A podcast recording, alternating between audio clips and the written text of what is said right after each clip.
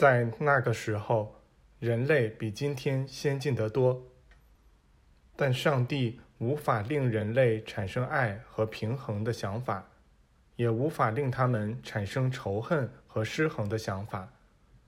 这得由人类自己做主。当使大地失去平衡的那股思想力量被由其导致的巨大灾难驱散后，上帝运用他强大的力量，使这个世界适当稳定了下来。然而，只要人类思想占据统治地位，上帝就无力施加影响。讲了这一番话后，巴热伊朗重又坐了下来。我们已经注意到乡长表现出一些烦躁不安的迹象。当巴热伊朗讲完时，他的烦躁爆发为一阵大叫，意思是：“你这只狗，这只基督教的狗，你污蔑我们伟大佛陀的名声，你要为此付出代价。”他伸出手去拉了一下从天花板上垂下的一根绳子。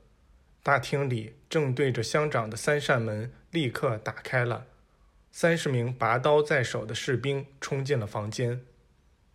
乡长站了起来，那两名陪他来的卫兵在他用餐时就待在他椅子后面，此时也立正站好了。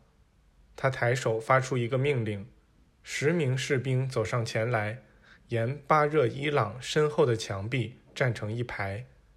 他们中的两个走到巴热伊朗的左右两侧，就在他椅子后面很近的地方。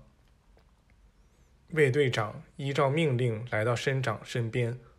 我们这群人里没有一个人说一句话或做一个动作，我们完全被这突然的变故给惊呆了。但是，一股深深的寂静降临到这场景之上，在桌子末端，就在乡长面前。一道强光出现，并照亮了这个大厅。所有人的眼睛都注视着乡长，而他还举着一只手，像要发布第二道命令似的。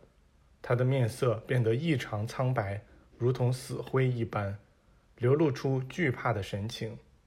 似乎有一个模糊的身影站在他面前的桌子上。我们听到一个说得十分清楚有力的词。Stop，停。组成这个词的字母冒着火光，出现在那模糊的人影和乡长之间。乡长好像懂得这个词的意思，因为他一下子呆住了，僵硬得如同雕像似的。这时，那模糊的身影变得清晰起来，我们认出那是耶稣，和我们以前见过的一模一样。然而，令我们惊奇的是，还有另一个模糊的身影站在耶稣旁边，而乡长和所有士兵单单只注意那第二个身影。他们似乎认识那个人，而且对他比对耶稣惧怕得多。我们往周围瞥了一眼，看见所有士兵都站在那儿，完全僵住了。那第二个人影也变得清晰起来。并像耶稣那样举起一只手，这下所有士兵都丢掉了他们的刀，任凭他们当啷作响的掉到地上。屋子里安静得都能听到回声，光照得更亮了。实际上，那光强得使我们几乎看不清东西。卫队长头一个回过神来，他伸出双手，大叫道：“佛陀！”我们的佛陀，至尊。随后，乡长也喊道：“千真万确，就是至尊。”他拜倒在地上。那两名卫兵走上前去，想扶他起来，但随即如雕像般呆住了，一言不发，一动不动。排列在房间最远端的那些士兵呼喊了一声，乱纷纷地涌向乡长。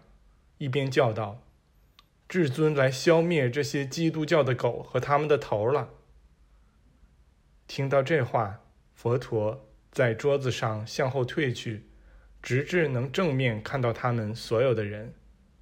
他说道：“我不是说一次 stop，也不是说两次 stop，而是说三次 stop。他每说一次 stop 这个词，就显现出来，每个字母都冒着火光，就像耶稣刚才说话时那样。只是这些字母没有消失，而是原地停留在空中。那些士兵好像又一次僵住了，他们瞪大眼睛看着这个场面。其中有些人举起一只手，也有些人抬起一只脚，一动不动地保持着佛陀举起手时他们所处的姿态。佛陀走近耶稣，把他左手放到耶稣的手臂下面，说：“在这件事上，就像在所有事上一样，我支持我这位亲爱兄弟举起的手臂。”